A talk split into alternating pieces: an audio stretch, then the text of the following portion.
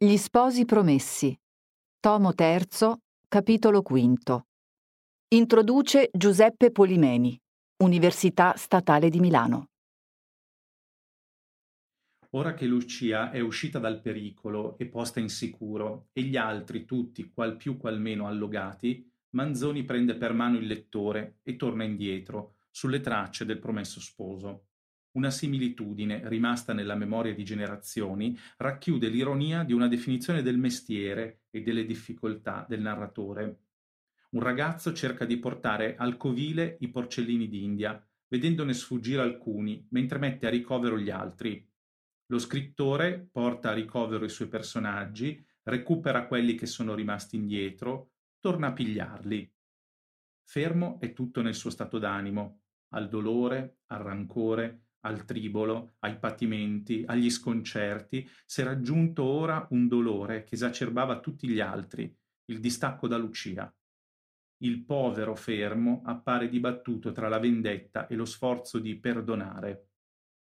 Il viaggio, allontanamento dalle colline, nel percorso che avvicina alla città, l'aspetto del cielo e del paese gli diveniva più tristo e saturnino.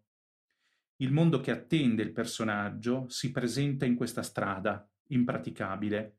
Le rotaie si sono riempite d'acqua e il resto della via è fango. Una strada parallela a quella tracciata, consueta o che avrebbe dovuto essere. Il paesaggio, ancora una volta, diventa proiezione, anticipazione. Il passo deve a Dante e agli autori le parole sentiero, ripa, Erto, Scaglione, così via, e non per una citazione diretta, ma certo per un recupero, forse necessario, di elementi per descrivere. Salito per uno dei sentieri dal luogo più elevato, fermo vide la guglia del Duomo e ristette attonito. La maraviglia, recuperando un'altra forma dantesca, ristette, dà aspetto reale a un racconto, perché come tutti i contadini di Lombardia, egli aveva sino dall'infanzia inteso parlare di quel Duomo come della maraviglia del mondo. Il momento d'estasi passa e Fermo scorge il suo resegone in corsivo. Si sente tutto rimescolare il sangue, ma alla fine continua tristamente il suo cammino. Inizia qui appunto il viaggio dalle colline alla città, perdita e formazione, il percorso di Fermo Spolino verso la conoscenza del mondo. Per dirla nel suo linguaggio, pareva perduto. Manzoni manca, marca il punto di partenza nelle domande che il giovane rivolge, per sentire il loro linguaggio, ai passeggeri. La domanda che, con le sue idee contadinesche, consegna a un viandante dove si va per andare dal padre Bonaventura è quella di un bambino, in fondo, uno stato di innocenza che si pone all'inizio dell'esperienza. La risposta del viandante denota qualcosa di strano. Caro giovane, bravo giovane, Dio vi accompagni. Non era una semplice cortesia ospitale, c'era un non so che di riverente e di cortigianesco. Fermo incontra qui, e non è la prima volta, la dissimulazione, il discorso e le parole nascondono un'altra verità, la camuffano. Ma Fermo non sapeva. Si apre agli occhi del personaggio un paesaggio cittadino, diverso da quello che il lettore dei tempi di Manzoni ha davanti a sé. Il lettore cerchi di raffigurare con la mente gli oggetti quali erano al tempo di Fermo. È un'operazione di pulizia dello sguardo, un'indicazione di ciò che la lettura del romanzo comporta, richiede, Potente nel confronto fra i tempi è la scelta dei descrittori. Una stretta e tortuosa strada, correva a sghemba, una superficie ineguale di rottami di cocci gettati a caso, due rive prosaicamente erbose fino al casolare dirupato. Milano si presenta al contadino con l'apparenza di una città abbandonata. Vide, vide, lunghe strisce bianche che avrebbe credute esser neve se fosse stata egualmente diffusa. Avrebbe creduto, ma toccando si accertò. Ai piedi della colonna della croce di San Dionigi gli parve di vedere certe cose sparse qua e là, che non erano ciottoli. Non ardiva creder così tosto ai suoi occhi. Gli parve, non ardiva creder, ma guardò più da vicino. È pane davvero. Il contadino procede per accertamenti, il metodo di Fermo è tutto qui, il suo modo di esprimersi è nelle metafore che mettono a terra. Così lo seminano il pane in questo paese, che venga da sé come i funghi? Anche questo, soprattutto questo, la discesa nel modo di pensare del contadino, che poi sarà addirittura forese, il suo punto di vista periferico, oltre che marginale. Fermo raccolse un pane, ne raccolse un secondo, raccolto il terzo, cominciò a mangiare. I tre gesti scandiscono un debito che presto o tardi dovrà estinguersi.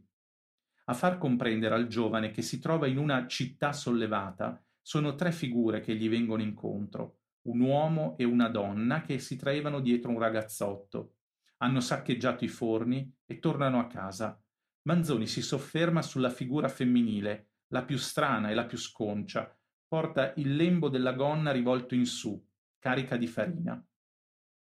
Se la prende con i foresi birboni che porteranno via tutto e con il figlio che perde i pani che sta portando. A lui si rivolge digrignando i denti e raggrinzando il naso. Il confine con la ferinità è labile, facile da oltrepassare. Nel suo sistema di imparzialità e di fedeltà storica Manzoni decifra il sentimento di Fermo che, dopo aver tanto patito eh, nello stato ordinario della società, si sentiva naturalmente inclinato ad ogni cosa che lo rivolgesse. Se è forte la percezione che quella cuccagna non sarebbe stata che pei birboni più vigorosi e svergognati, il giovane non può soffocare quel gaudio del garbuglio e dell'anarchia che sta provando. Lo spettacolo di quella moltitudine sciolta da ogni legge, di quell'attività clamorosa, di quella fratellanza di tanti, lo attirò. Andiamo a vedere. Il vortice ha uno straordinario potere d'attrazione. Si apre una lettura storica che occupa gran parte del capitolo, non semplice digressione, ma nutrimento e linfa del romanzo. Si ascoltino a questo proposito l'introduzione di Simone Albonico al capitolo 4 del primo tomo, sul tema del romanzo mh, mm, di storia sociale e quello di Paola Italia al capitolo settimo del secondo tomo. Qui certo siamo di fronte a pagine di storia economica e definizione del Manzoni che analizza le cause della carestia, osserva ciò che accade in una società in un momento drammatico. I ragionamenti della società sono valutati nello specchio del linguaggio. Descritta la situazione, uno solo appare il rimedio possibile: distribuire il peso del momento più equabilmente. Il più semplice mezzo di alleggiamento comune è l'astinenza volontaria dei doviziosi, che si privino di una parte di nutrimento per lasciarne di più alla massa del consumo universale. L'intervento a favore del lavoro per chi ha meno possibilità, il sostegno a chi non può lavorare la proposta è di quelle che entrano in un piano di economia politica. Manzoni politico. Ma il male può essere esacerbato. I discorsi, quelli di cui siamo tutti responsabili come delle azioni, sono al centro della riflessione manzoniana. Tutti ragionano, tutti propongono, tutti dissertano, ma la maggior parte non si è occupata mai in vita sua di questa materia. Chi ha studiato in un quadro generale più ampio i fenomeni viene messo a tacere.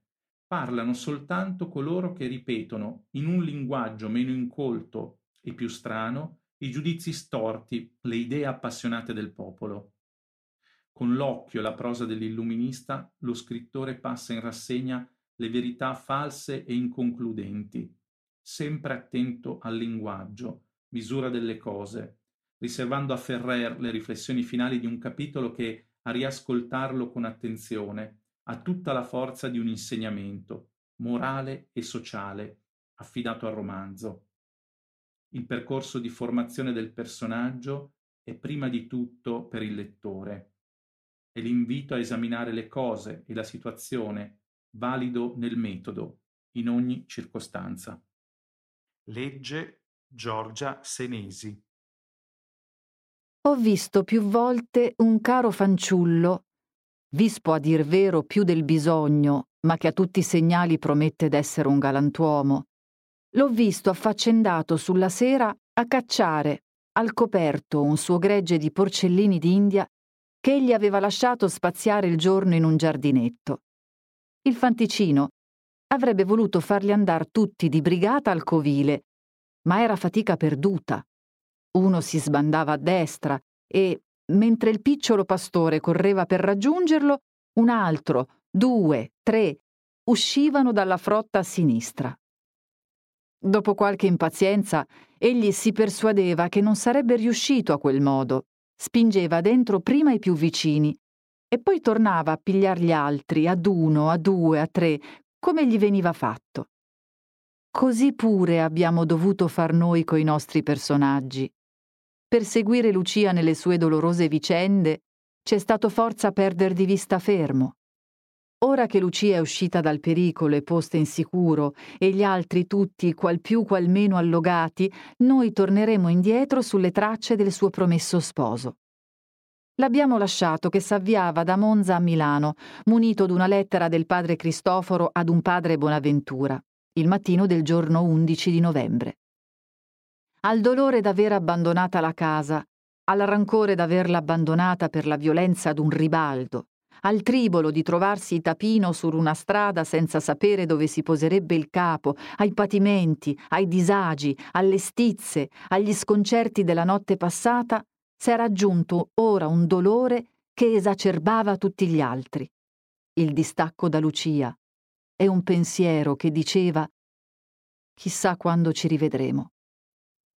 Andava dunque il povero fermo, tutto sconsolato. Pensando a tutti i suoi guai e in capo a tutti questi pensieri, si trovava sempre a quel Don Rodrigo che era la prima cagione dei guai. E fermo allora lo malediceva con tutti i tiranni, con tutti i dottori, con tutti quelli che avrebbero dovuto proteggere il povero e lo lasciavano opprimere. I curati non li malediceva, ma ritirava da loro la sua benedizione. Si ricordava poi di Domene Dio e del padre Cristoforo, e questo gli accadeva ad ogni volta che si abbatteva in una qualche immagine dipinta su una di quelle cappellette che erano allora frequentissime sulle strade. Allora Fermo tornava in sé e si sforzava di perdonare, di modo che in quel viaggio egli ebbe ammazzato in cuore don Rodrigo e risuscitatolo almeno venti volte. A misura che Fermo si allontanava dalle colline e si avvicinava alla città, l'aspetto del cielo e del paese gli diveniva più tristo e saturnino. Di tempo in tempo la via, profonda fra due ripe, solcata da rotaie che erano divenute rigagnoli e tutta fango negli altri spazi, era pressoché impraticabile. A quei passi, un sentiero erto a guisa di scaglioni sulla ripa segnava che altri passeggeri si erano fatti una via nei campi, costeggiando quella che avrebbe dovuto essere la via. Fermo salito il primo di questi sentieri, da quel luogo più elevato, guardando dinanzi a sé, vide la guglia del Duomo e ristette attonito. Conobbe tosto quello che doveva essere e ristette ancora a rimirare, dimentico per un momento di tutti i suoi travagli e assorto in quella contemplazione, poiché, come tutti i contadini di Lombardia, egli aveva fino dalla infanzia inteso parlare di quel Duomo come della maraviglia del mondo. E in allora i viaggi erano così rari e le comunicazioni così infrequenti che Fermo dubitava assai se in vita sua avrebbe veduta mai quella maraviglia. Ma dopo qualche momento d'estasi, guardandosi intorno e seguendo la catena dei monti, vide sorgere fra gli altri le punte del suo resegone e si sentì tutto rimescolare il sangue. Si mosse macchinalmente per correre da quella parte e, tosto, ravveduto, gli volse le spalle e continuò tristamente il suo cammino.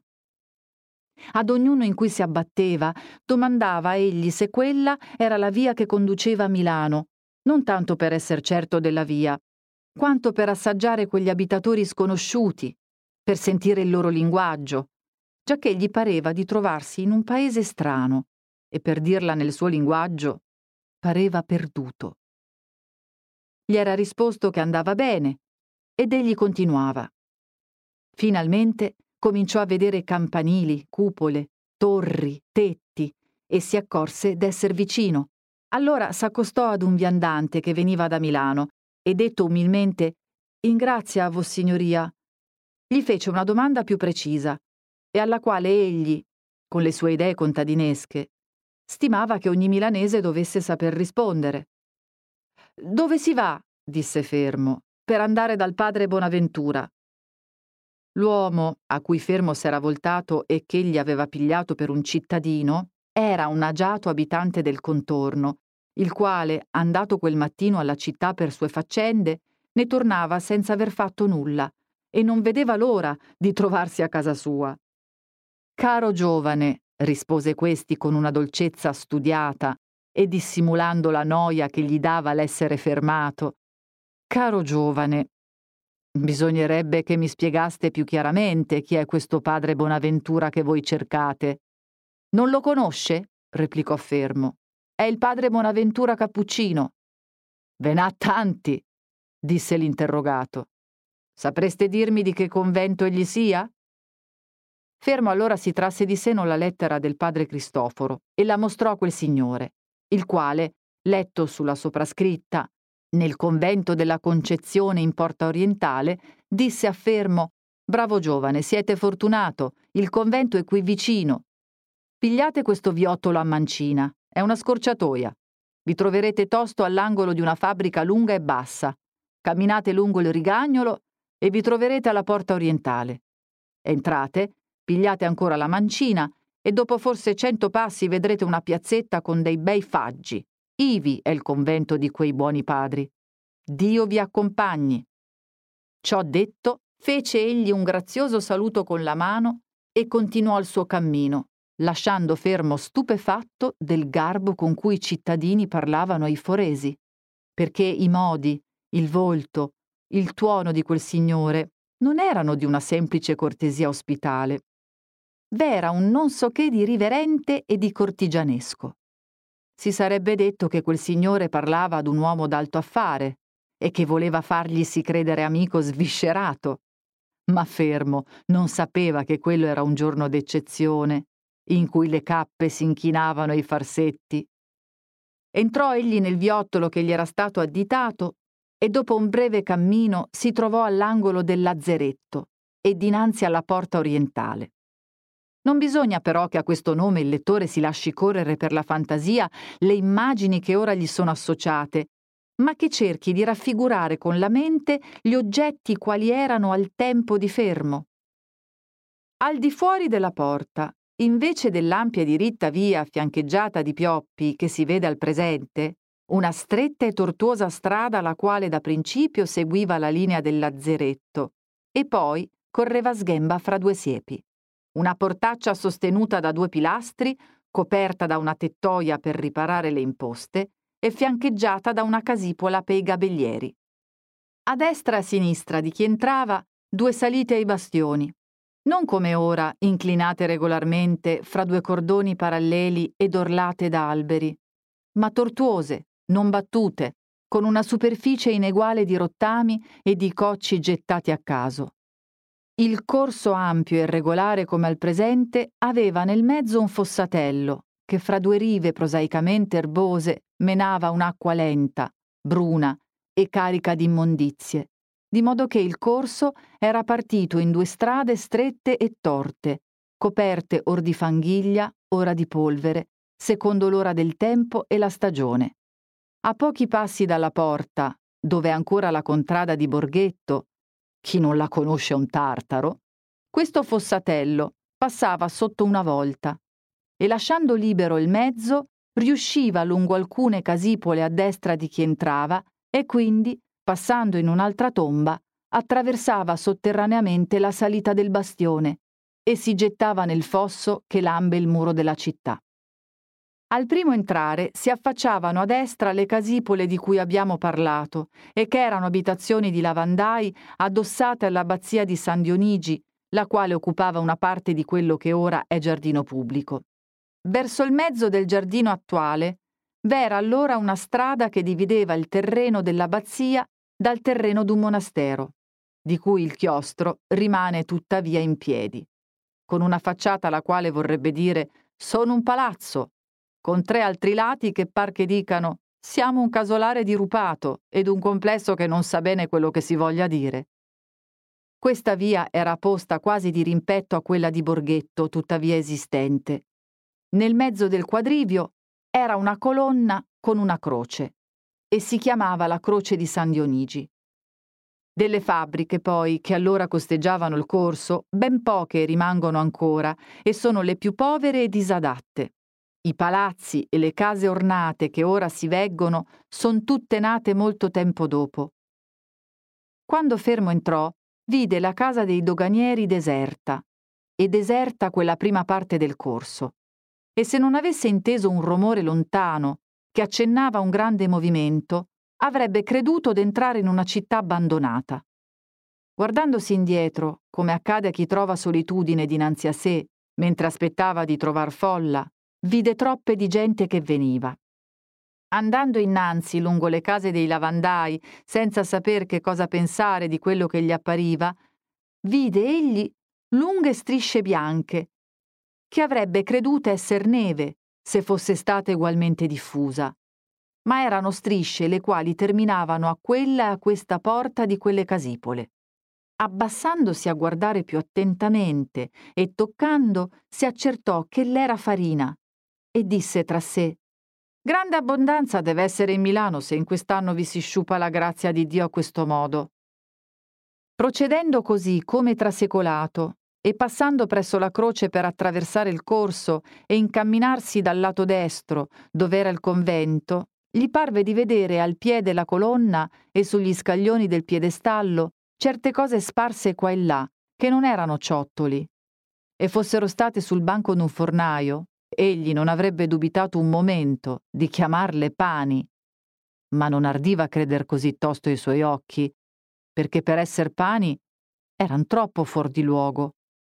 Guardò più da vicino, si abbassò, ne ricolse uno. Era un pane tondo, bellissimo, e d'una pasta di cui Fermo non ne aveva ancor mangiato molte volte. È pane davvero! sclamò egli ad alta voce tanto ne fu maravigliato.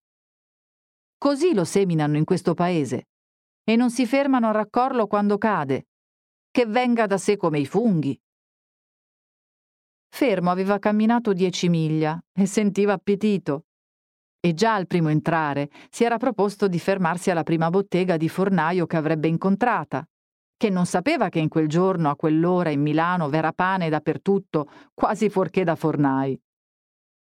Trovandone ora così a proposito, stette egli un momento a pensare se gli fosse lecito approfittare di quell'avventura e disse tosto L'hanno gettato alla balia dei cani che passano, è meglio che ne profitti un cristiano.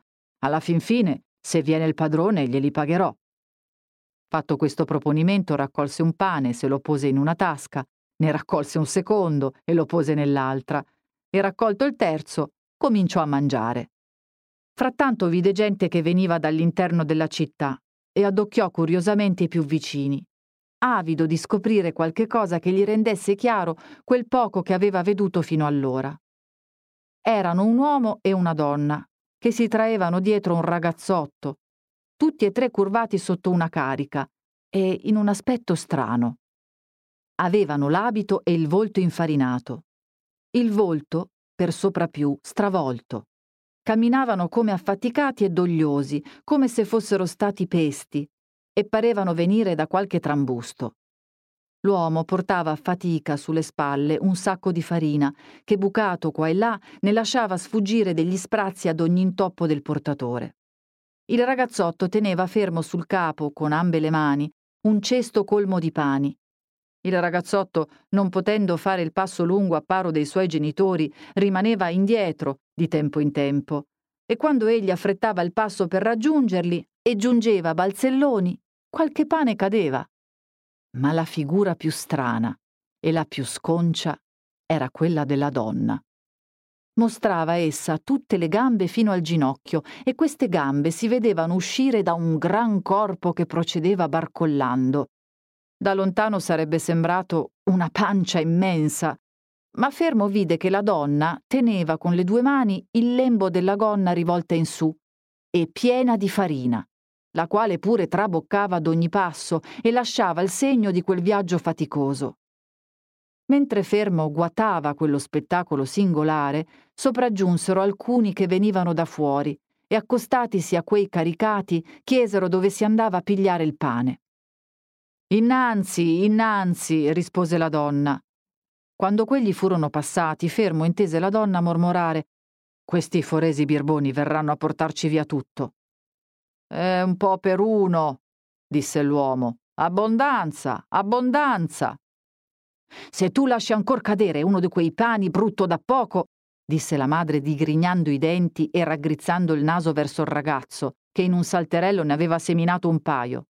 E come ho da fare? rispose il ragazzo. Eh, buon per te che ho le mani impedite, ripigliò la donna, e così dicendo dimenò i pugni come se desse una buona spellicciatura al poveretto, e con quel movimento fece volare uno spruzzo di farina da farne più che i due pani lasciati cadere dal ragazzo. Via, via, disse l'uomo. Qualcheduno gli raccoglierà. Abbiamo stentato tanto tempo. Ora che viene un po' d'abbondanza, godiamola in santa pace. La conversazione non si sarà probabilmente terminata a quelle parole, ma gli interlocutori s'allontanavano da fermo ed egli non poté intenderne altro. Da quel poco però che egli aveva inteso e veduto e che vedeva tuttavia, poté egli comprendere che il popolo era sollevato e che quello era un giorno di conquista eroica, vale a dire che ognuno pigliava secondo le sue forze, dando busse invece di danari. Nel nostro sistema di imparzialità e di fedeltà storica, noi dobbiamo confessare che il primo sentimento di Fermo fu un sentimento di compiacenza. Egli aveva tanto patito nello stato ordinario della società, l'aveva veduto così favorevole e comodo per la iniquità e provato così inerte e senza aiuto per la ragione debole, che si sentiva naturalmente inclinato ad ogni cosa che lo rivolgesse e lo cangiasse. Il cangiamento al far dei conti Poteva essere un male peggiore, ma intanto non era più quel male di prima.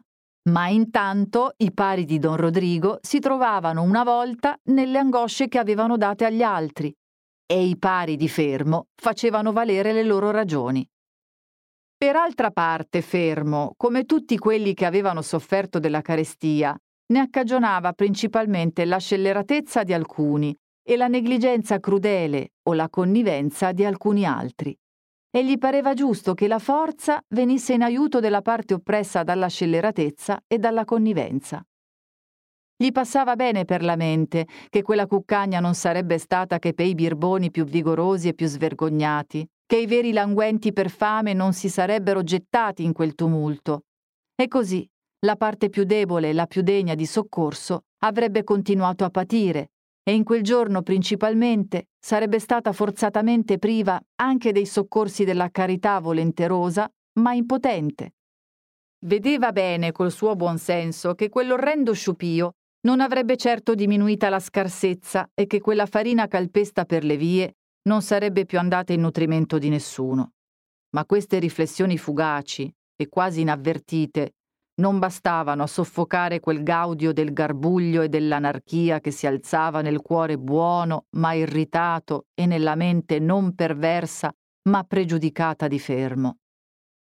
Nulla di meno egli propose di starsene fuori e si rallegrò di essere raccomandato ad un cappuccino, il quale gli darebbe ricovero e buoni pareri.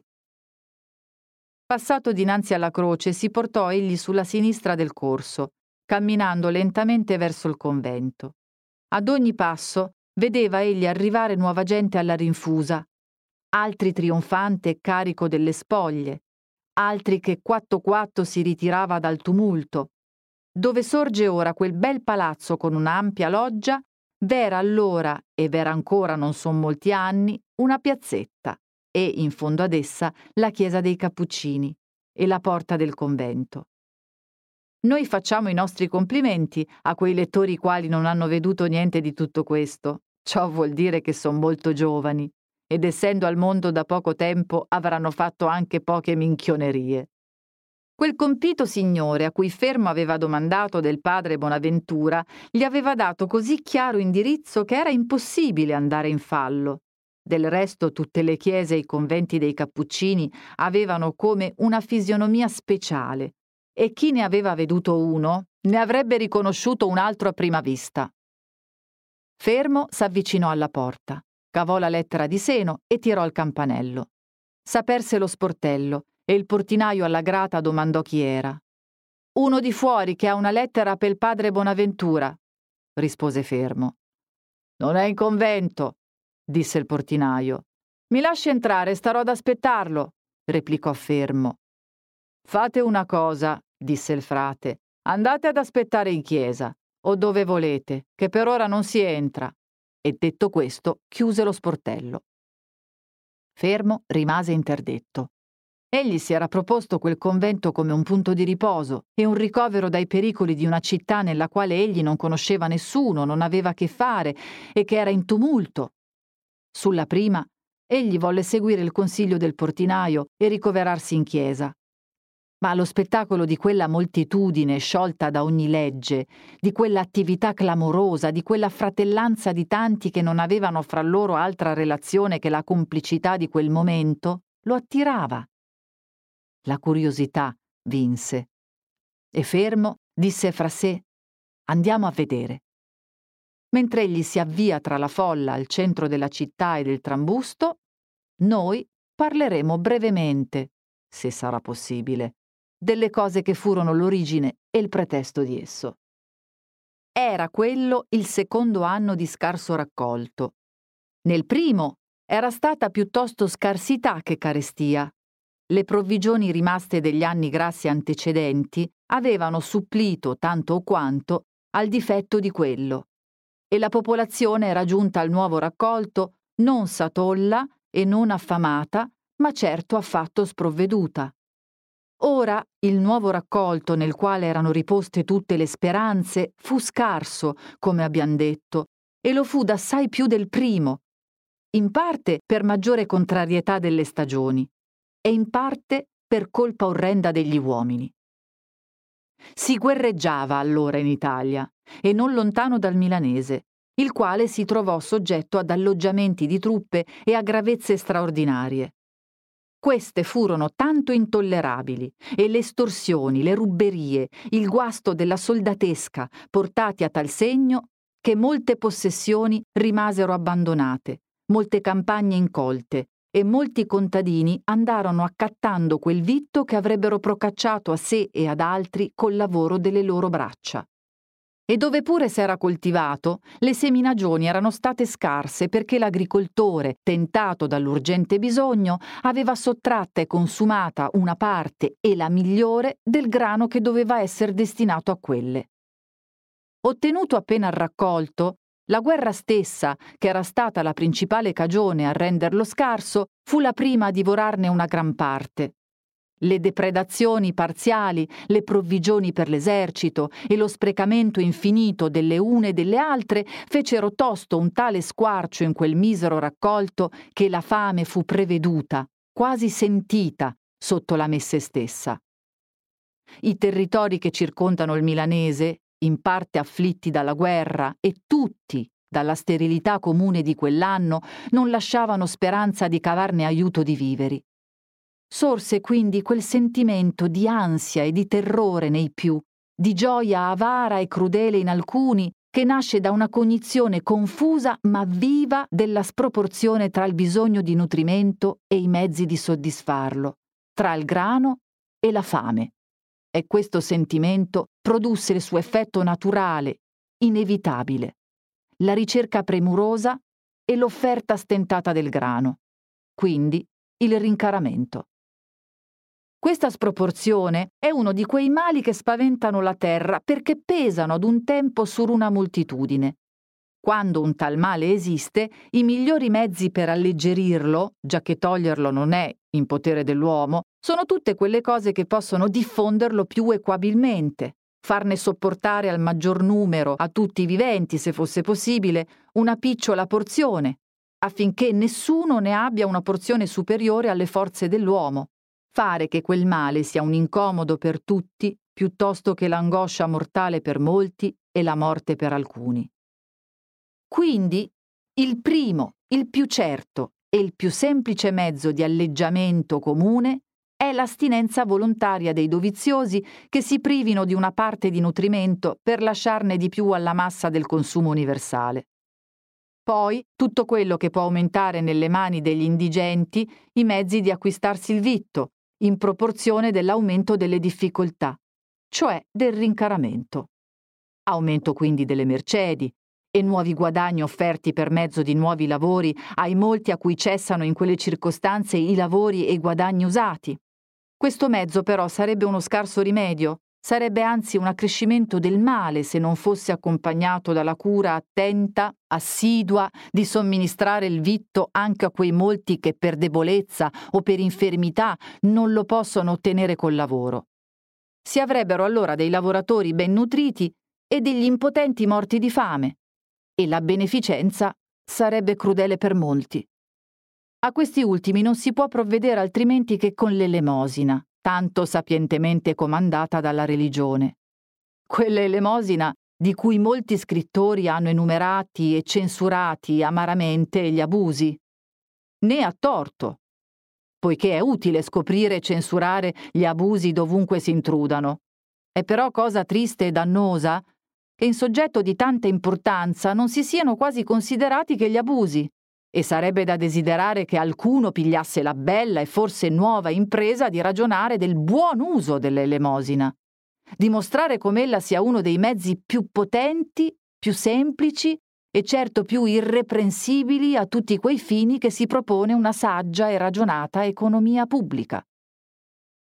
Questi che abbiamo accennati sono certamente i principali e più sicuri rimedi alla penuria delle sussistenze, e quando si fossero posti in opera, il meglio da farsi sarebbe sopportare quella parte inevitabile di patimento con tranquillità e con rassegnazione, giacché tutte le ire, tutte le declamazioni, tutti i falsi ragionamenti non possono far nascere una spiga di frumento, né accelerare di cinque minuti il nuovo raccolto che deve mettere alla disposizione degli uomini una nuova massa di sussistenze.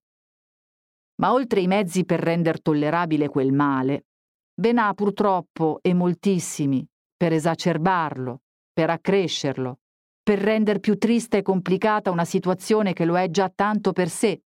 E questi mezzi sono stati per l'ordinario più adoperati dei primi e si possono ridurre a due capi principali, le idee del popolo e i provvedimenti dei magistrati.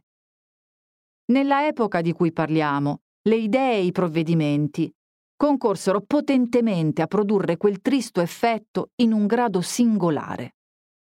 Nei tempi di carestia, la carestia è il soggetto di tutti i discorsi, fatto ben naturale, ma degno di molta osservazione e di commento. Tutti ragionano delle cause del male, tutti propongono i veri rimedi, tutti dissertano di principi generali, di commercio, di monopolio, di accaparramento, di importazione, di esportazione, di circolazione. Ma la maggior parte non si è occupata mai in vita sua di questa materia. I primi pensieri sono giudizi e l'applicazione dei principi precede alla ricerca di essi. Guai allora a quelli che hanno pensato a questi principi nel tempo in cui nessuno vi pensava. Guai a quelli che danno più degli altri un senso preciso a quelle parole che tutti proferiscono. Guai a quelli che hanno esaminati con una vista generale i fatti che sono l'argomento della discussione comune. Essi soli non sono ammessi a parlare, Essi debbono vedere pazientemente discorrere i sofismi precipitati e baldanzosi dell'ignoranza, perché chi può fermare il sofisma? La ragione in bocca loro è paradosso, e quando non si avesse altro da opporle, basterebbe quella accusa che le si fa di essere stata sui libri. La parola che suona alto, che signoreggia in quelle dolorose circostanze, è quella della irriflessione. Ma cessata la carestia, Cessano tutti i discorsi, nessuno ne vuol più parlare né sentire a parlare. I libri, se quell'epoca ne ha prodotti che trattino di quella materia, sono per lo più un soggetto di contraddizione per un momento e rimangono dopo quasi dimenticati. La società è in quel caso simile ad un povero scapestrato, il quale, trovandosi all'estremo, non ha parlato d'altro che di novissimi di penitenza. Convalescente, accoglie ancora il prete per urbanità, guarito, allontana da sé tutti i pensieri di quel momento del terrore. Cessi il cielo che alcuni rinfacci ostilmente l'ignoranza ad un popolo che non ha mai avuto maestri né ozio, l'irritazione fanatica ad un popolo che non trova pane col suo lavoro. Ma quelli che meritano rimproveri acerbi e severi, quelli che per bene loro ed altrui vorrebbero essere sborbottati come ragazzacci caparbi, tanto che si correggessero, sono coloro i quali potrebbero meditare a loro agio sui fatti simili, esaminare le conseguenze, i giudizi, i sistemi che ne hanno cavati gli scrittori, pesare le osservazioni e le opinioni e procacciarsi così una opinione ragionata e non lo fanno mai. Ma al momento del serra serra escono in campo a sentenziare furiosamente. Cominciano a pensare con la voce e studiano dalla cattedra, coprono, vilipendono, calunniano le voci che nascono da un antico pensiero, ripetono in un linguaggio meno incolto e più strano i giudizi storti, le idee appassionate del popolo e diffondono ed accrescono la stortura e la passione. Si oppongono ferocemente a tutti quei raziocini che potrebbero illuminare l'opinione dell'universale sulla natura e sulla misura del male ricondurre gli spiriti ad una riflessione più tranquilla e stornare quelle risoluzioni che lo peggiorano. E infervorati in queste degne imprese, non si spaventano col pensiero della loro ignoranza. Anzi, ne cavano argomento di gloria e di fiducia. E a tutte le obiezioni, o alla metà delle obiezioni perché di rado lasciano terminare una frase ad un galantuomo, rispondono con quell'inverecondo sproposito Noi non vogliamo teorie, non riflettendo nemmeno che quelle che essi sputano tutto il dì sono pur teorie, diverse dai loro avversari, in ciò soltanto che non sono fondate sulla cognizione o almeno sulla ricerca dei fatti. Le storture del popolo e di questi che abbiamo detto intorno alla carestia sono molteplici per sé e infinite nelle loro applicazioni e nei loro rivolgimenti. Molte si possono vedere enumerate in alcuni libri che le hanno esaminate e ribattute con più sagacità e pazienza che profitto, ma si possono forse ridurre a due capi principali. Il primo è l'opinione che il male non esista, che il difetto di sussistenze sia soltanto un'apparenza nata da combinazioni perfide degli uomini. Questa opinione viene sempre espressa e ripetuta con una formula concisa, come tutte quelle che racchiudono un errore o un equivoco. Il grano c'è. Proposizione ambigua, che può intendere una verità fatua e inconcludente o un'affermazione temeraria e fanatica. Poiché se con quelle inconsiderate parole si vuol dire che esiste una indeterminata quantità di biade, si dice il vero. Ma che cosa si insegna? Che cosa si vuol concludere? Quella non è né può essere la questione. Ognun sa che i grani si raccolgono una volta l'anno o a certe distanze e che si consumano alla giornata. Tra l'un raccolto e l'altro ci debbe dunque essere grano più o meno. Se non ce ne fosse assolutamente, non si parlerebbe più di stentare, ma di morire. E tutti, e in pochi giorni. Se poi dicendo il grano c'è, si intende, come si intende, che ne esista una quantità uguale al consumo ordinario, proporzionata al bisogno o al desiderio della popolazione, come mai una tal cosa si afferma senza conoscere, senza poter conoscere, senza cercare di conoscere il fatto su cui si forma il giudizio, la quantità del grano esistente? Eppure un fatto che con le più minute indagini, coi calcoli più scrupolosi, con l'esame il più freddo, non si conosce mai con precisione, è continuamente affermato con sicurezza, senza indagini, senza calcoli, senza esame. Un fatto che appena si può conoscere approssimativamente per gli indizi del prezzo, della ricerca, della distribuzione, del consumo, si afferma assolutamente contra la testimonianza di tutti questi indizi. L'altra stortura conseguente da questa, e pur madornale, è nel supporre che il male sia il caro prezzo del grano, mentre questo non è che un effetto del male vero, la sproporzione tra il grano e il bisogno. È un effetto e un doloroso, deplorabile, funesto, acerbo, accumulate quanti epiteti vorrete, non saranno mai troppi, ma il sostantivo è rimedio.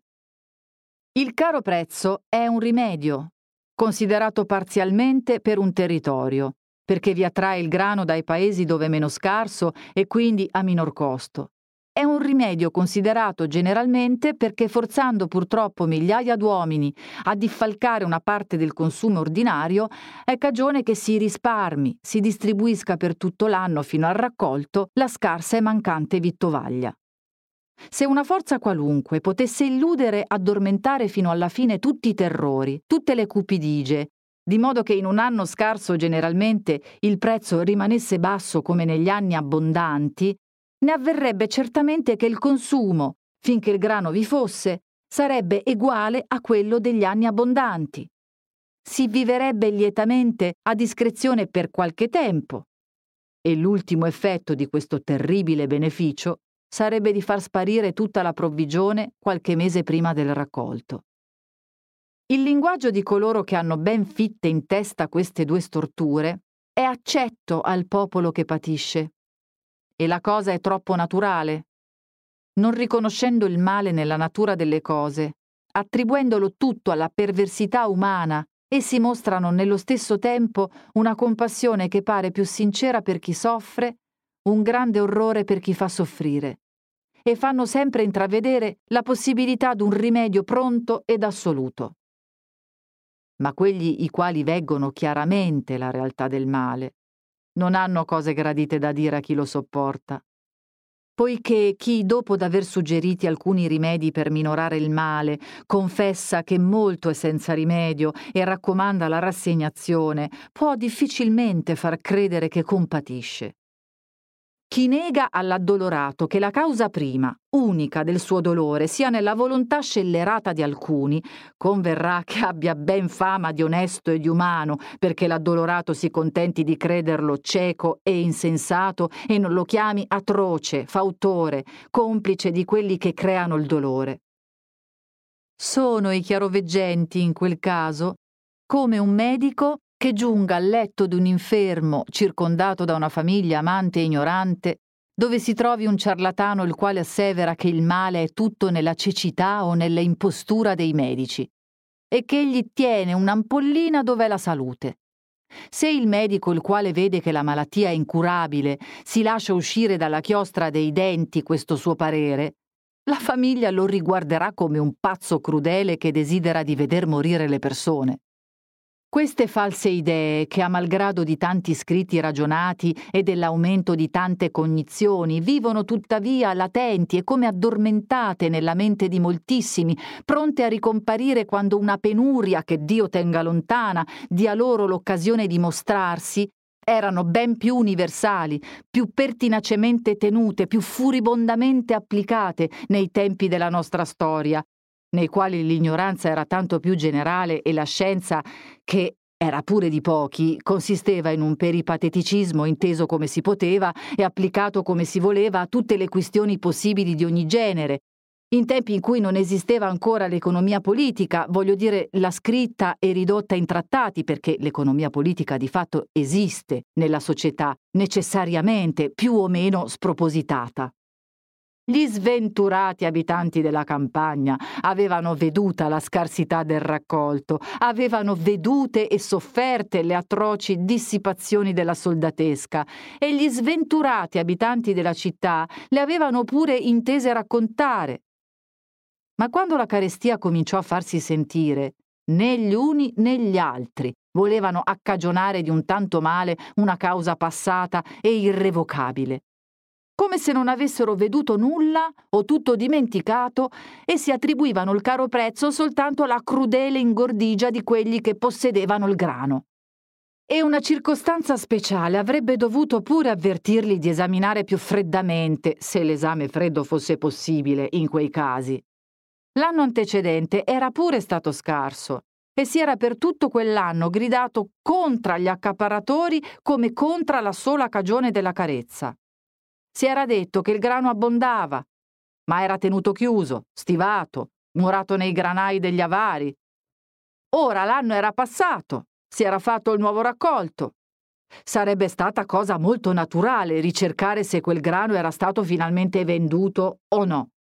Nel primo caso avrebbero dovuto gli uomini conchiudere che s'erano dunque ingannati nell'affermare che il grano abbondava, poiché s'era venduto a caro prezzo fino al raccolto appena aveva bastato. Che se il grano dell'anno antecedente non era venduto, esisteva dunque. I capitali degli avari, i granai, erano occupati. Come dunque potevano essi fare ancora nuove incette? Ma la popolazione, sfogando sempre il suo dolore con imprecazioni, non pensava che le ultime contraddicevano alle prime. Si diceva anche che molti accaparravano i grani per ispedirli in altri paesi, e in questi altri paesi si gridava che i grani erano spediti a Milano. Tutti quelli che ne possedevano erano oggetto di minaccia e di abominazione. I possessori che non lo vendevano erano tiranni, quelli che lo comperavano per rivenderlo, mostri addirittura, i fornai che ne facevano provvista, scellerati che volevano ritirarlo dal commercio e imporgli il prezzo che sarebbe piaciuto alla loro avidità. Che ognuno provvedesse la quantità che poteva essergli necessaria fino al raccolto era cosa impossibile. Quindi, se la popolazione avesse voluto o potuto rendersi un conto esatto delle sue idee e dei suoi desideri, avrebbe trovato che ella voleva che il grano non fosse in nessun luogo. Il prezzo straordinario al momento stesso del raccolto crebbe nell'autunno, crebbe straordinariamente al cominciare dell'inverno e col prezzo crebbe il fremito e il clamore del popolo il quale accusava già apertamente i magistrati di negligenza, anzi di connivenza con coloro che lo affamavano. Non è però da dire che i magistrati non facessero dalla parte loro molti spropositi, ma questi erano, in numero e in grossezza, ancora ben lontani dai desideri e dalle richieste del popolo. Il maneggio delle cose forza a riflettere anche quelli che sono più nemici della riflessione. E chi deve operare o comandare direttamente scorge talvolta, anche a mal suo grado, anche chiudendo gli occhi, l'impossibilità o l'assurdità d'un provvedimento che è domandato con furore dai molti che lo stimano giusto e lo credono agevole. Oltre di che, l'effetto immediato di quegli spropositi era di esacerbare la condizione universale. Si sentiva crescere il male, e l'aumento si attribuiva non già alla efficacia funesta degli spropositi fatti, ma al non farne abbastanza. Era stato tassato il prezzo massimo del riso a lire 40 imperiali il moggio per la città di Milano. La conseguenza fu che quelli che possedevano riso e potevano venderlo a molto maggior prezzo per tutto altrove non ne spedirono più un grano alla città. E questa si trovò senza riso. Altro editto che tassa il riso allo stesso prezzo massimo per tutto lo Stato. Altra conseguenza che i possessori ricusino di vendere ad un prezzo comandato quella merce a cui la rarità ne ha assegnato un maggiore. Ordine di vendere il genere a chiunque ne offra il prezzo tassato. Industria dei possessori a nasconderlo per poter rispondere non ne ho.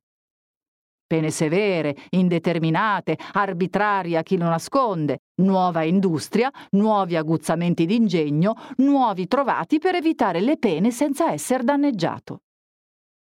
Comparvero allora, come dovevano comparire, di quegli uomini i quali conoscono a perfezione l'arte di eludere gli editti, arte tanto più facile quanto più gli editti sono assurdi. Costoro, osservato lo stato delle cose e fatte le loro ragioni, trovarono che comperando il riso ad un prezzo molto maggiore dell'assegnato arbitrariamente, si poteva fare ancor molto guadagno. Offersero quel prezzo ai possessori, i quali non rispondevano di non aver riso da vendere a chi lo pagava più di quello che comandava la legge. Questi nuovi compratori trovavano poi il modo di rivendere il riso a maggior prezzo agli stati vicini, dove non v'era tassa, o di conservarlo nascosto in onta degli editti. Il modo consiste, come ognuno sa, nello studiare non tanto la volontà unica donde è uscita la legge, quanto le volontà moltiplici, varie, più vicine che debbono eseguirla, e nel trovare i mezzi di eludere queste volontà o di comperarne la complicità. Quello che si è detto del riso accadeva di tutti gli altri grani. Come il possederli, il farne commercio, era un rischio dell'avere e della persona, un soggetto di terrore, un peso di sospetto pubblico, quasi un marchio d'infamia, così avvenne che questo commercio non fosse quasi più ricercato che dagli uomini più esperti ad eludere il rischio, i più agguerriti contra l'odio e contro l'infamia, i quali sapevano come tutte queste cose affrontate e sofferte con una certa sapienza particolare possono fruttare danari.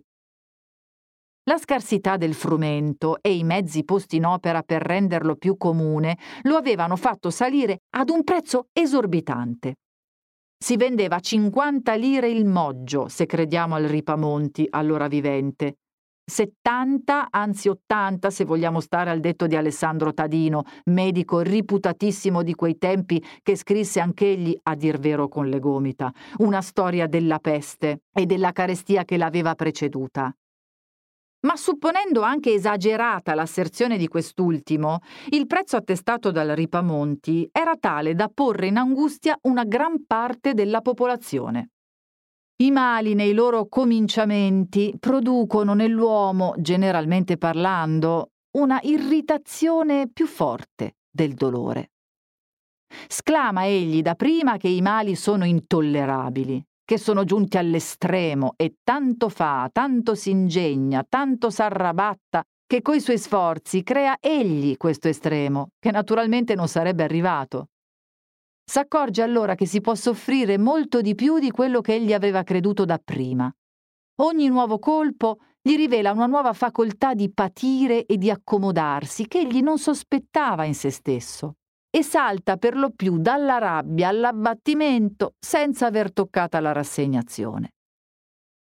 Per sua sventura, il popolo milanese trovò in quella occasione l'uomo secondo i suoi desideri l'uomo che partecipava delle sue idee e che assecondandole gli procurò una gioia corta e fallace a cui doveva succedere un nuovo dolore senza disinganno, un nuovo furore, l'ebbrezza del delitto, lo spavento delle pene e quindi la tranquillità stupida della disperazione impotente.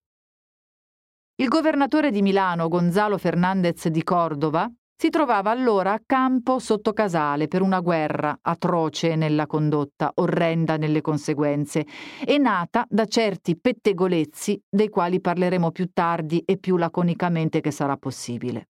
Nella sua assenza governava lo Stato il gran cancelliere Antonio Ferrer.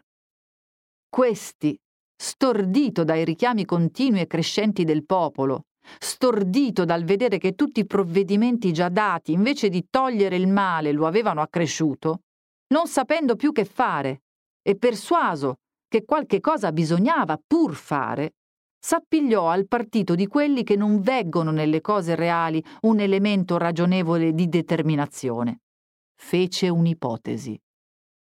Suppose che il frumento si vendesse 33 lire il moggio, né più né meno. Ammessa l'ipotesi, tutte le cose si raddrizzavano e correvano a verso. Il prezzo del pane si trovava proporzionato alle facoltà della massima parte. Cessavano quindi i patimenti, le minacce, le angustie. Era un altro vivere. Animato e rallegrato dallo spettacolo che la sua fantasia aveva creato, Antonio Ferrer fece un altro passo pensò che quel lieto vivere si sarebbe ricondotto se si fosse potuto far discendere il pane al prezzo corrispondente a quel prezzo ipotetico del frumento. Procedendo col pensiero trovò che un suo ordine poteva produrre questo effetto e conchiuse che bisognava dar l'ordine. Il povero uomo non badò che cosa fosse conchiudere dal supposto al fatto operare come se le cose fossero in uno stato diverso da quello in cui erano. Non pose mente a distinguere che quel tale prezzo moderato era un bene in quanto fosse stato conseguenza naturale della proporzione tra la ricerca e la quantità esistente, ma non un bene per sé e in ogni modo. Non pensò a niente di tutto questo. Fece come una donna di mezza età che per ringiovenire alterasse la cifra della sua fede di battesimo. L'ordine fu dato, promulgato ed eseguito. Ordini meno iniqui e meno insani avevano trovato nelle volontà, nella natura stessa delle cose, ostacoli invincibili ed erano rimasti senza esecuzioni. Ma alla esecuzione di questo vegliava il popolo, il quale, come era ben naturale, l'aveva accolto con un grido di esultazione e vedendo finalmente esaudito e convertito in legge il suo desiderio, non sofferiva che fosse da burla. Il popolo accorse tosto ai forni a domandare il pane a quel prezzo legale e lo domandò con quell'aria di risolutezza e di minaccia che danno la forza e la legge insieme unite. Se era naturale che il popolo esultasse, non lo era meno che strillassero i fornai. Un politico avrebbe potuto dire che quello era il caso di fare soffrire un picciol numero per sollevare e tranquillare una gran moltitudine. Ma il male era che questo picciol numero era appunto quello che doveva e che poteva solo dare in fatto quello che la legge comandava e prometteva in parole, e a produrre l'effetto non bastava che i fornai avessero ricevuto un ordine preciso, non bastava che avessero molta paura, che fossero disposti a sopportare l'ultima rovina delle sostanze per salvare la persona. Era necessario che potessero. Ora la cosa comandata era non solo dolorosa per essi, ma diveniva di giorno in giorno più difficile. Ma doveva arrivare un momento in cui sarebbe stata impossibile. Il popolo stesso affrettava questo momento. Quantunque gridasse risolutamente, tenesse confusamente che quel prezzo stabilito era equo, ragionevole, sentiva però, anche confusamente, che esso era come in guerra con tutto il resto delle cose, che era l'effetto d'una volontà e non della natura, e prevedeva pure confusamente che la cosa non avrebbe potuto andare così sempre, né a lungo. Approfittava quindi del momento di baldoria. Assediava continuamente i forni, come dice il Ripamonti. Si affaccendava a carpire quel pane che gli era dato quasi da un'avventura momentanea. E la sua pressa indiscreta gareggiava con la fretta e col travaglio dei fornai. Così quella cieca moltitudine consumava improvvidamente in poco tempo e sparnazzava in parte la scarsa e preziosa provvigione, la quale però doveva servirgli per tutto l'anno. I fornai, costretti ad affacchinare a scalmanarsi per discapitare, ponevano in opera tutte le arti per far perdere tempo ai chieditori di pane, senza irritarli all'estremo, adulteravano il pane con tutte quelle sostanze che senza troppo lasciarsi distinguere ne accrescessero il peso e intanto non rifinivano di domandare che la legge fosse abrogata. Ma Antonio Ferrer restava immoto a tutti i richiami, come Enea agli scongiuri di Didone. Generalmente parlando, è impresa delle più ardue, quella di smuovere un uomo da una sua ipotesi, con meno fatica gli si farà rinnegare l'evidenza dei fatti, perché finalmente l'evidenza l'ha trovata. Ma l'ipotesi l'ha fatta egli, e l'ha fatta non per ozio né per ispasso, ma per un gran bisogno che ne aveva, per uscire da un impaccio. Oltre questa cagione generale, si può supporre senza temerità che quell'uomo benché dagli effetti avesse dovuto conoscere quanto il suo ordine era stato pazzo, non voleva rivocarlo egli e perdere così tutto il favore del popolo, anzi cangiarlo in furore, giacché certamente il popolo l'avrebbe creduto subornato e corrotto se avesse tolto ciò che egli aveva stabilito come giusto.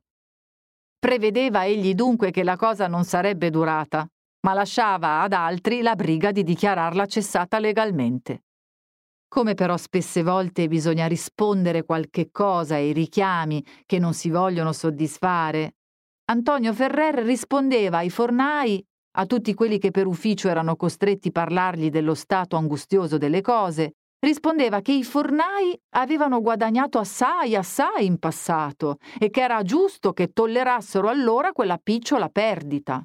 I fornai replicavano che non avevano fatti questi guadagni e che non potevano più reggere alla perdita presente. Antonio Ferrer ripigliava che avrebbero guadagnato nell'avvenire, che sarebbero venuti anni migliori, che insomma il tempo avrebbe rimediato a tutto.